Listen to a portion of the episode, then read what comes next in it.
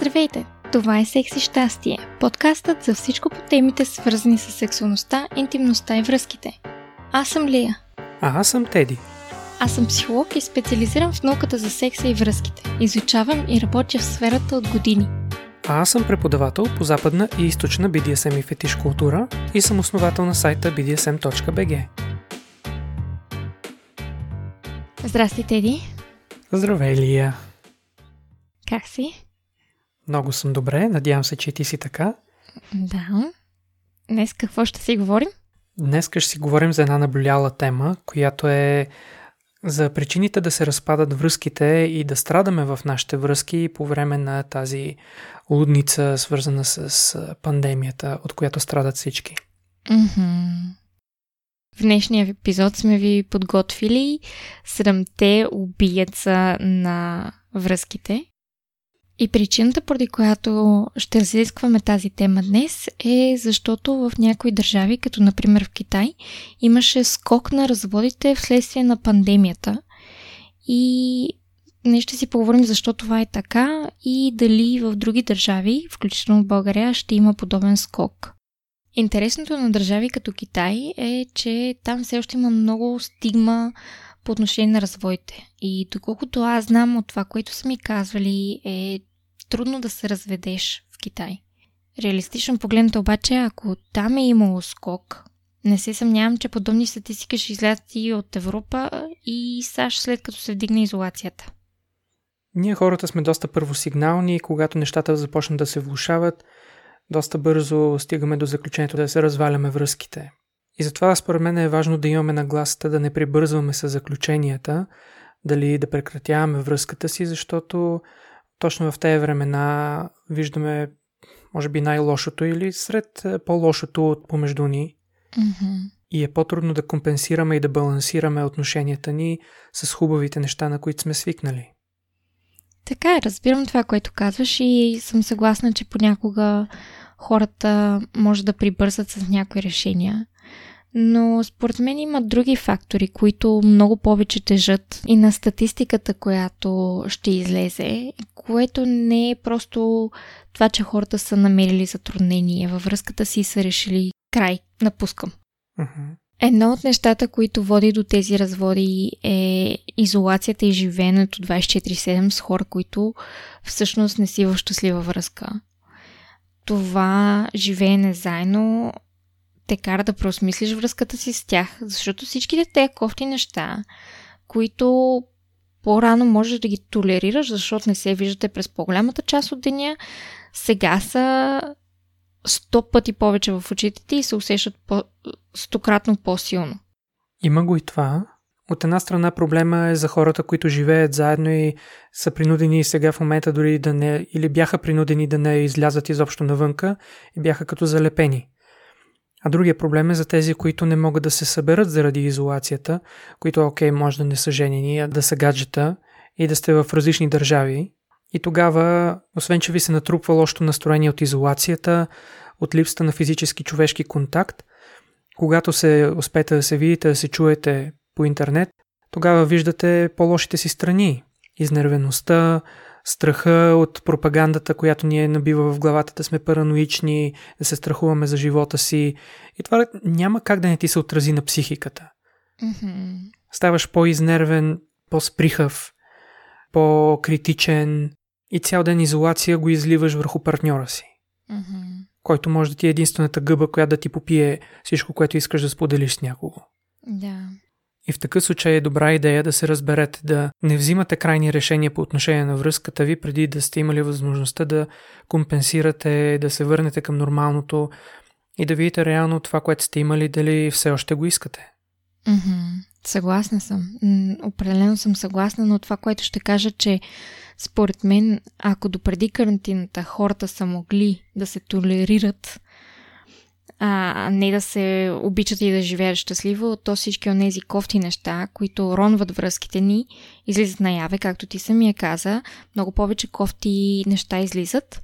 Mm-hmm. И става много по-трудно за това да си кажеш, окей, днеска е така, утре ще бъде различно, защото повечето случаи не е различно. И утре е карантина, и утре е кофти.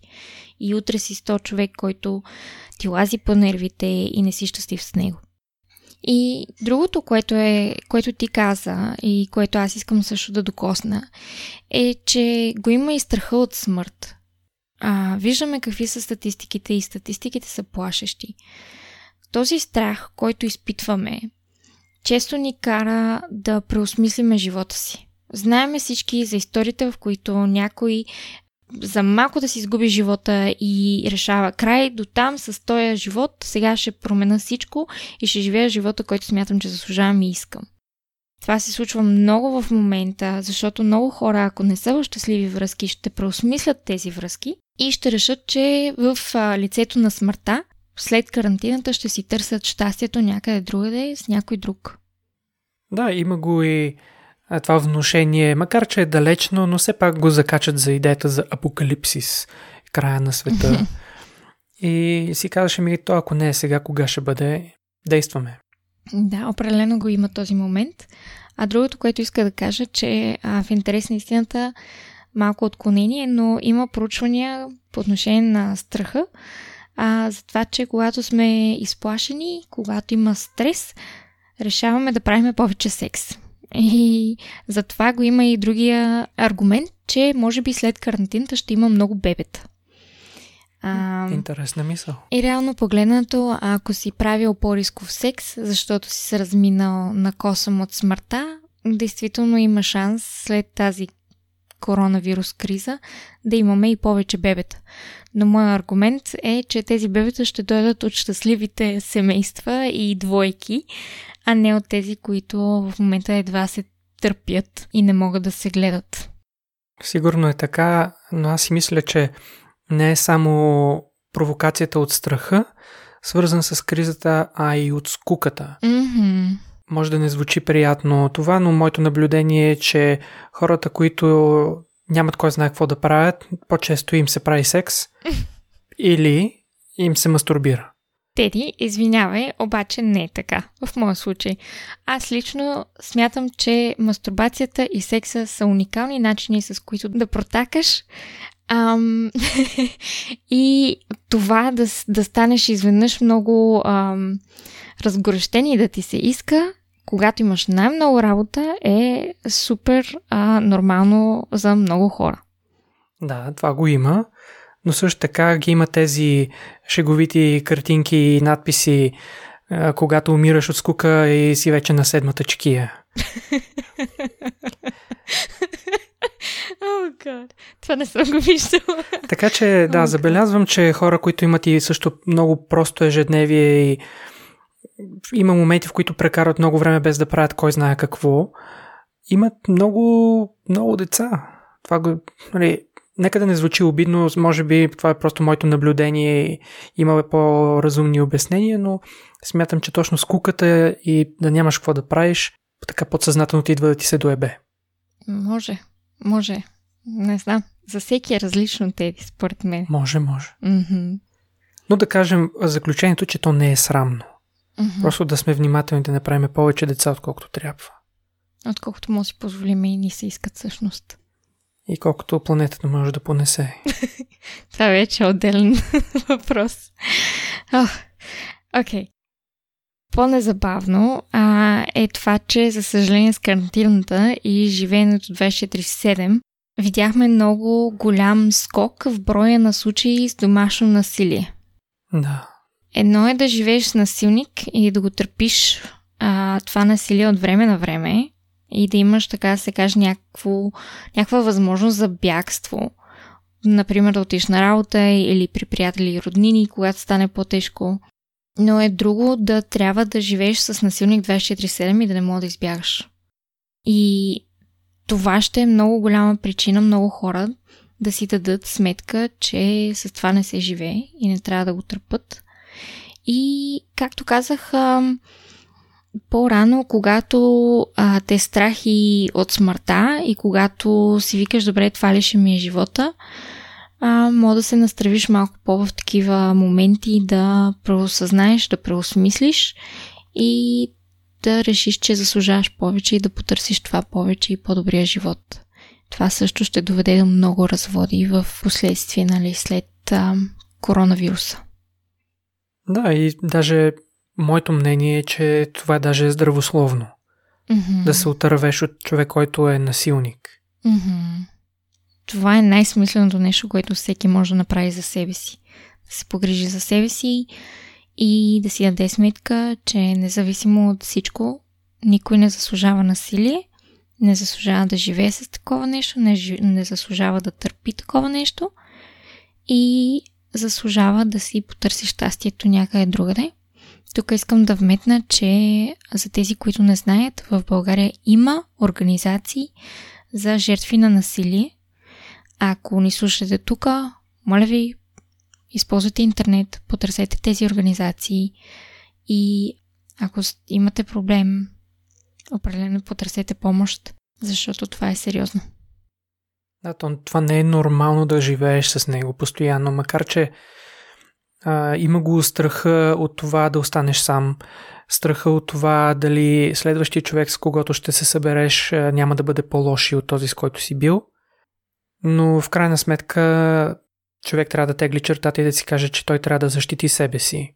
Mm-hmm. Както бях казвал и преди време тази мисъл, която ми беше харесала, че най-важният човек в твоя живот си ти. Mm-hmm. Защото ти ще живееш със себе си до края на живота си, а за никого други го това не може да се гарантира. Mm-hmm. Раждаме сами, умираме сами. Така че единственият човек, за който трябва да се погрижиш първо, наистина първо във всеки един момент е себе си. Но освен тези проблеми, какво води до тези разпадащи се връзки? Защото, според мен, това са просто обстоятелства. В момента, което говорим нали, за карантината и така нататък. И тези обстоятелства за нещастливите връзки ще се окажат пагубни. Но за тези, които са в щастливи връзки, може да се окажат а, много благоприятни и много позитивни като опит. Като казахме за обстоятелства, ние го засегнахме малко по-рано, но, например, друго обстоятелство е изолацията и връзките от разстояние. Mm-hmm. Когато просто няма как да получиш това, за което си бил привлечен от твоя партньор. Окей, okay, ако споделяте един език на любовта, който е поощряващите думи, има как да балансирате до някъде да си да давате това, от което се нуждаете.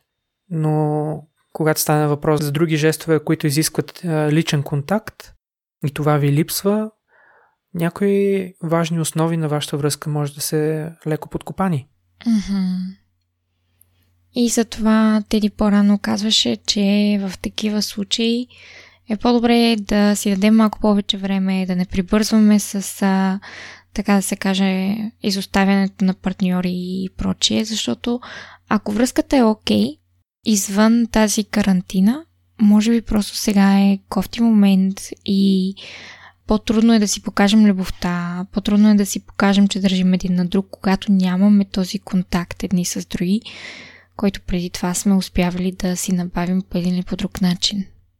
Mm-hmm.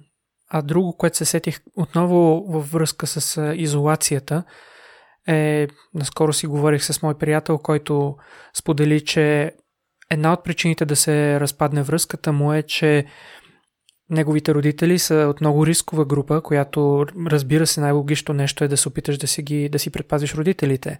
Mm-hmm. И ако се виждаш все пак някога с тях, тогава трябва да се изолираш от контакти с други хора. И в случая един от тези хора се е наложил да бъде и неговата приятелка в рамките на седмица-две, нещо този сорт. И тази липса на контакт е повлияла много негативно. И затова е важно да си създадем крепка нагласа към тази кризисна ситуация, която не е нормална, не е начина по който ще върви живота ни за напред. Mm-hmm. Да можем да седнем и да поговорим. Хей, нека да бъдем наясно как се чувстваме, какви са нещата, да си, да си сверим часовниците, да си признаем дори чувствата си. Чувствам се по-изнервен, чувствам се по-депресиран, по-експлозивен, по-фрустриран. И ме предвид, ако получаваш а, негативно отношение от мен, не е заради теб. Това е заради начина по който като цяло се чувствам. Можеш да ми кажеш, че те третирам по-зле, без да се усещам. Говори с мен. Не е по твоя вина. Или нека да бъдем откровени ни с друг, че в момента ситуацията е нетипична. Mm-hmm. И трябва да имаме търпение. Знаеш ли, това, което казваш в момента, много плавно ни води към седемте от най-големите убийци на връзки. Е проблема с комуникацията. И точно това, което ти казваш в момента и даде толкова добри примери, е, че ако имаме проблем с комуникацията, или поради липса на нашите умения в този сектор, или на партньора, който не отговаря, или с който не може да се общува, тогава се появяват много големи проблеми в самата връзка. Mm-hmm. И тези примери, които ти даде, и тази комуникация, която ти предлагаш и напомняш, че трябва да се случва, е изключително, изключително важна. Трябва да си кажем, знаеш ли, страх ме. Знаеш ли, трябва ми еди какво си. Извинявай, ако еди какво си. Моля ти се, кажи ми, ако еди що си. Mm-hmm. Това е златна комуникация. И ако я нямате, тя ще бъде най- големият убиец на вашата връзка. Това е номер, номер едно убиец на връзки. Проблеми с комуникацията. Второто нещо, което много, много вреди на връзките и ги разваля, е несъвместимостта. Например, неща като това да нямаме обща визия с партньора си, общи цели и интереси. Когато не сте съвместими на такова ниво, просто не се получава. Защото един я гледа наляво, другия надясно и няма как да бъдете в една хармония, така да се каже. А възможно е да е имало само един фактор, който ви е събирал, който сте имали възможност да практикувате, да живеете заедно и в момента, когато не можете да го практикувате това нещо, всичките ви останали интереси, ако не съвпадат, го няма това, което ви е събирало. Mm-hmm. Много съм съгласна с това, Теди, и за това и бих споменала в тази точка, че влизат различните приоритети. Ако нямате приоритети, които ви свързват, то определено ще бъде много по-тежко да задържите връзката заедно за дълго време. А, в това се включват и несъответствията в ценностната система.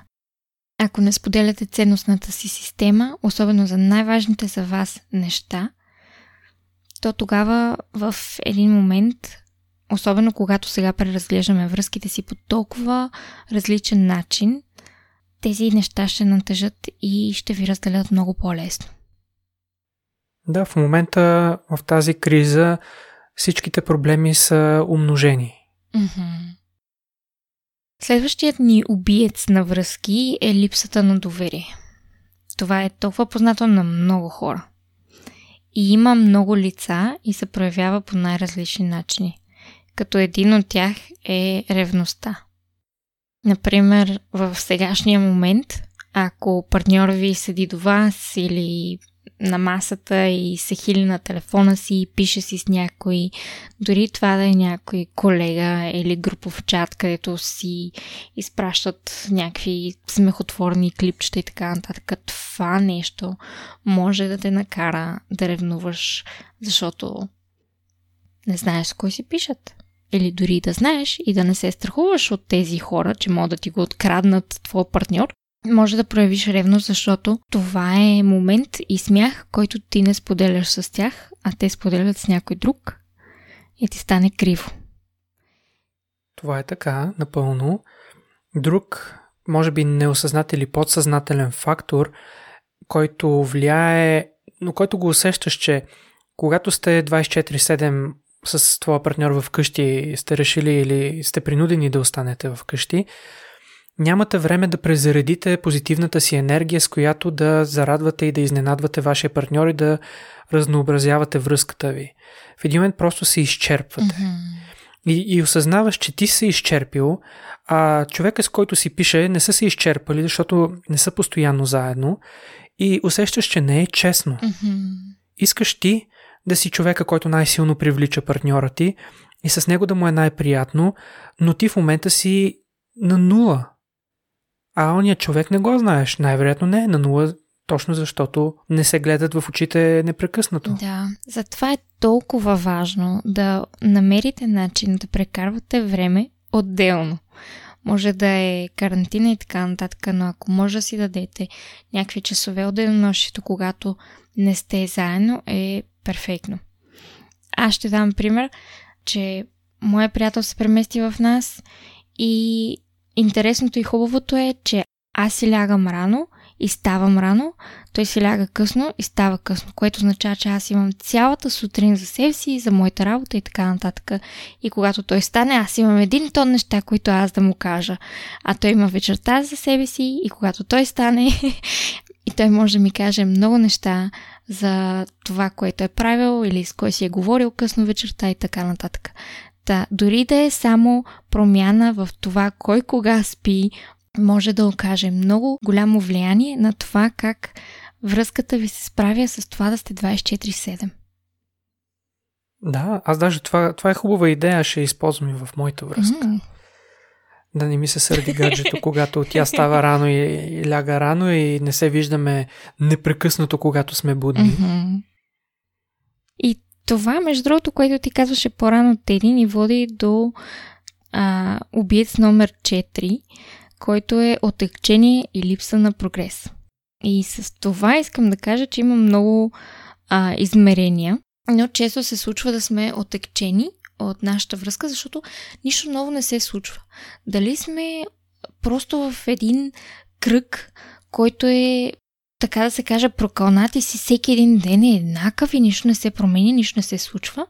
Или пък сме отекчени сексуално, интимно от този човек, защото той не иска да експериментира, не иска да пробва това, не иска да прави въобще секс, например, или каквото ще да е. Това води до отекчение. Напълно и липса на чувство за прогрес. За това, че сте заедно, че правите нещо заедно, че прогресирате в живота и че вие растете заедно с връзката ви и тя с вас. Което е доста страшно, защото в такъв случай усещаш напрежението, че непрекъснато трябва да става все по-добре и по-добре и все да гоните нови висоти, без едно да можеш да поемеш въздух за един момент и просто да спрете там, където сте и просто да се насладите на постижението. Mm-hmm. Хубаво е да можеш да поговориш със своя партньор, да кажеш, хей, усещам това напрежение, че непрекъснато трябва да бутаме и бутаме и ако не, те губя. Mm-hmm. Не ми харесва, смятам, че не е справедливо и трябва да сме малко по-земни, малко по-реалистично да виждаме нещата. Да, и да бъдем толерантни и към затишията. Да, да може да ги оценяваме. Много добра точка, Теди.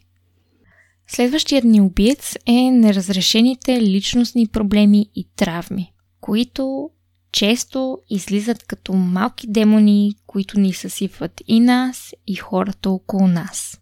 И те имат много интересни прояви, които включват битовия алкохолизъм, насилието, избягването на всякакви конфронтации или теми, които са трудни и така нататък.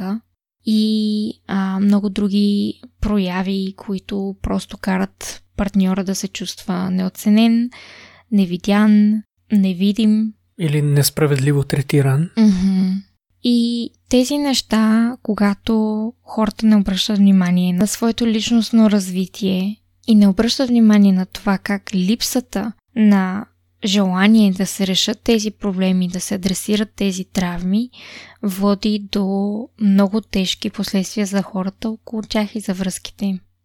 Което ме подсеща, Наскоро слушах един от любимите ми подкасти. Той е на английски, казва се Speaking of Sex. Коментираха идеята да отделите 3 минутки, в които да попиташ преди това твоя партньор какво мога да направя за теб в рамките на 3 минути да се концентрираме, да спрем всичко останало и просто да правим това. Дали масаж, например, беше една от идеите. 3 минути да се концентрираш, да направиш приятен масаж на своя партньор. И в тези моменти, в които има натрупани травми, разочарования, дори гняв, е доста трудно да приложиш тази практика, която по принцип е много здравословна за връзките. Защото отвикваме да обръщаме концентрирано внимание един на друг. Mm-hmm. А това е много добро решение във всеки един ден. Mm-hmm.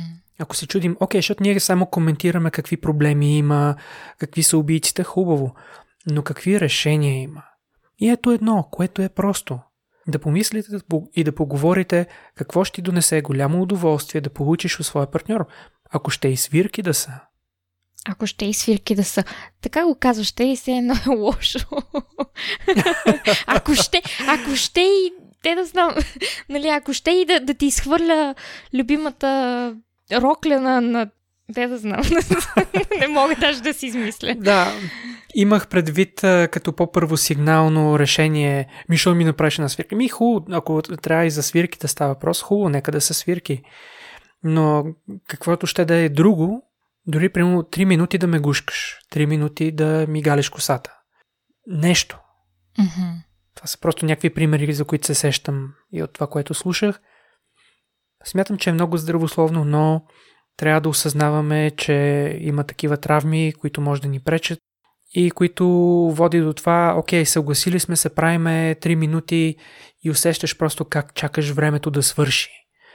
Просто го търпиш да приключи. А това е вредно и по-добре да се намери някакво решение, да се поговори, вместо да просто да търпиш. И ми, те хората казаха, правете 3 минути. Но не на всяка цена. Не при всякакви обстоятелства работи. Да. И трябва да е по взаимно съгласие. Не мога да казвате, Да. не мога нас да ни вините и да кажете, еми те казаха, значи трябва да го направиш. А щом съм ти казал, че свирки, ако ми правиш, ще се чувствам по-добре, значи прави ми свирки. Те казаха, те са секс експерти. Да. Не дейте да ни вините за това. Трябва да уважавате партньорите си и да, да има взаимно съгласие и хората да правят това, което се чувства като окей за тях и ще бъде благоприятно и за, за тяхното време прекарано с вас, така да се каже. Аз тъкмо щях да кажа, че нищо не трябва. Mm-hmm. Но това, което трябва е това, което ти вече каза за взаимното уважение, за взаимното съгласие. Mm-hmm. И имайки предвид а, следващият ни убиец на връзки, че е насилието, трябва да кажем, че има много видове насилие. Например, много хора не правят разлика между емоционалното и психическо насилие, но те са доста различни. Днес темата не е да дискутираме насилието, затова просто ще кажа, че те са различни. Че вербалното насилие може да включва дори и тишината, Mm-hmm. когато не си говорим. И това също е вид емоционално и психическо насилие. Друго е физическото насилие, когато има физическа разправа и страх. Друг вид е финансовото насилие, когато вашия партньор ограничава вашите свободи за това как харчите своите пари, взима ви парите и не ви дава да се разполагате с тях в нормални и естествени граници. Следващият е сексуалното насилие, при което могат да се проявят много поведения, с които да ви накарат да правите сексуални актове или да правите секс, с които вие не сте съгласни и не ви се искат. Има такова нещо като изнасилване в брака. Mm-hmm. Това, че сте в брак, не означава, че във всеки един момент имате дадено съгласие да правите секс. Да. Нямате право на тялото на някой друг. Той трябва да ви даде разрешение за това да се случват X, Y and Z. Което ме подсеща, че имаше един такъв много хубав пример, който иллюстрираше какво означава съгласието. И беше иллюстриран от една страна с това, ако попиташ някого, желаеш ли чай? И кажеш да. Тръгнат да ти приготвят чая и в момента, в който ти го поднасят, ти вече си променил решението си и не ти се пие чай. И какво, да ти отворят, да ти фанат за косата, да ти извият главата назад, да кажат отвори уста, да ти излее чая в гърлото ли? Mm-hmm. Ми, не. Също така, ако дори да си дал сигнал, че ти се е правило секс, но в един момент усетиш, че вече не ти се прави секс, докато трае той, имаш правото да кажеш не. Или че ти стига толкова. И това не те прави длъжен да продължиш да търпиш секса, когато вече не ти е приятен. Mm-hmm. И това е нещо, което много хора не разбират, но е огромна тема. И трябва да направим такъв епизод за това нещо, Теди. Определено. Да, трябва. Окей. Okay. Следващият а, тип насилие е дискриминацията и мога да кажа, че има много тънки нюанси на дискриминацията дори и в семействата по признак пол. Но пак няма да влизам в детайли в момента, защото това не е темата днес. И ще кажа, че това са най-основните видове насилие във връзките, които уронват, разрушават връзки и хора. И това е една огромна причина, поради която много хора, както казах по-рано, ще си дадат сметка след тази криза, че не им се живее по този начин, че не искат да търпат такова нещо повече и ще подадат жалби за развод и ще си търсят щастието другаде. И последният а, убиец на връзките е отдалечаването. Това е когато сме се взели с едни мисли, с едни ценности и приоритети, но с времето те се променят и ние се отдалечаваме един от друг. И това е нещо, което е супер нормално за всяка една връзка, независимо дали е с приятели или партньори. Има го това нещо, че в един момент пътищата ви в живота започват да се разделят. Mm-hmm. Както е с приятелствата. Срещнеш някого в един етап на живота си, в един момент интересите на някой от вас се изменя и в един момент вече нямате какво толкова да си кажете. По-малко се чувате и най-накрая просто спирате да общувате. Mm-hmm. Тъжно е, жалко е, но се получава. Нека да не се преструваме, че трябва да е по някакъв корено по-различен начин по отношение на връзките. Не ни се иска, хич не ни се иска.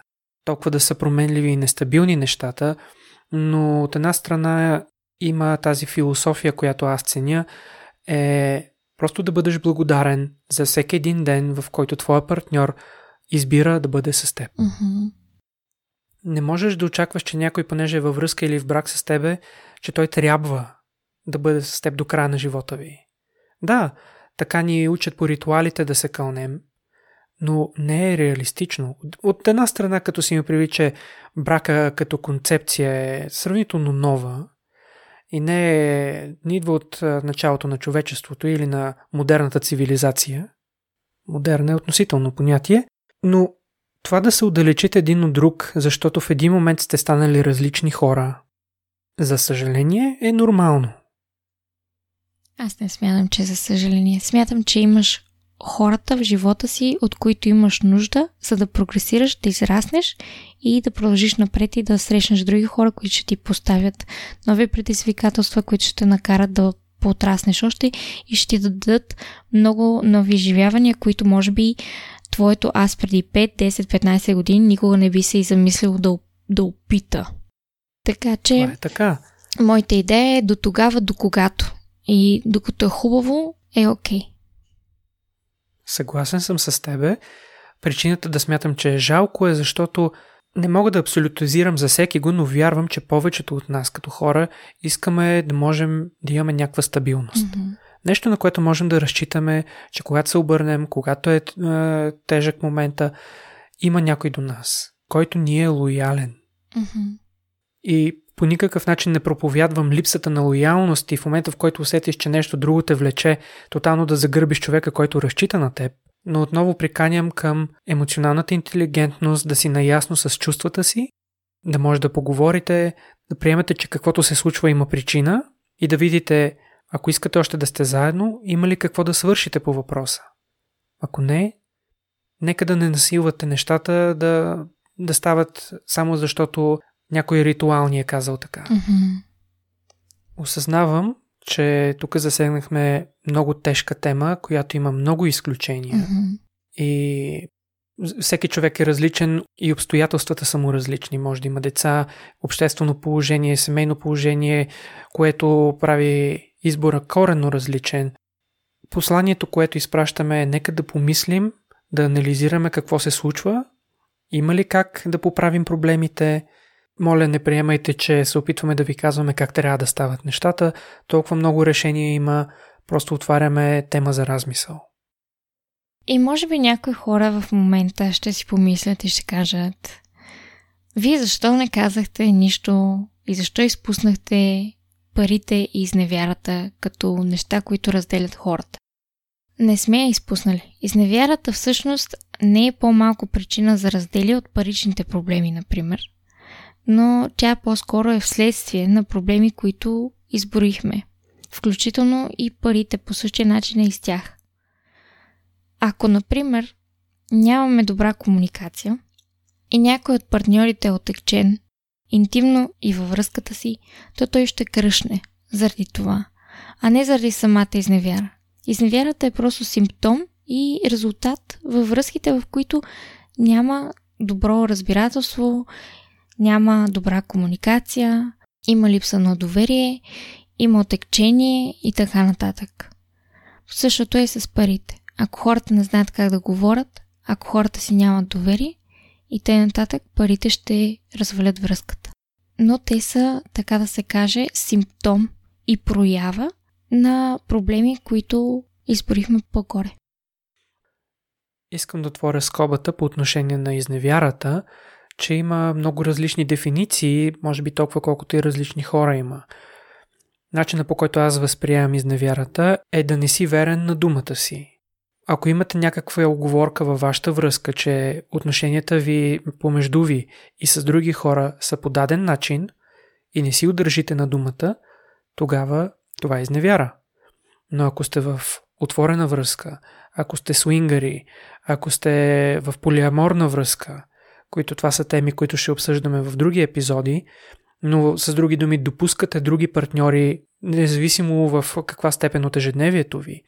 Знаете за това, имате взаимното съгласие или включително мастурбирането и ползването на играчки, ако, ако сте се разбрали, че използването им или мастурбирането е изневяра, окей, тогава е изневяра, но ако имате ясната оговорка, имате параметрите на вашата връзка на ум и ги спазвате, това не е изневяра.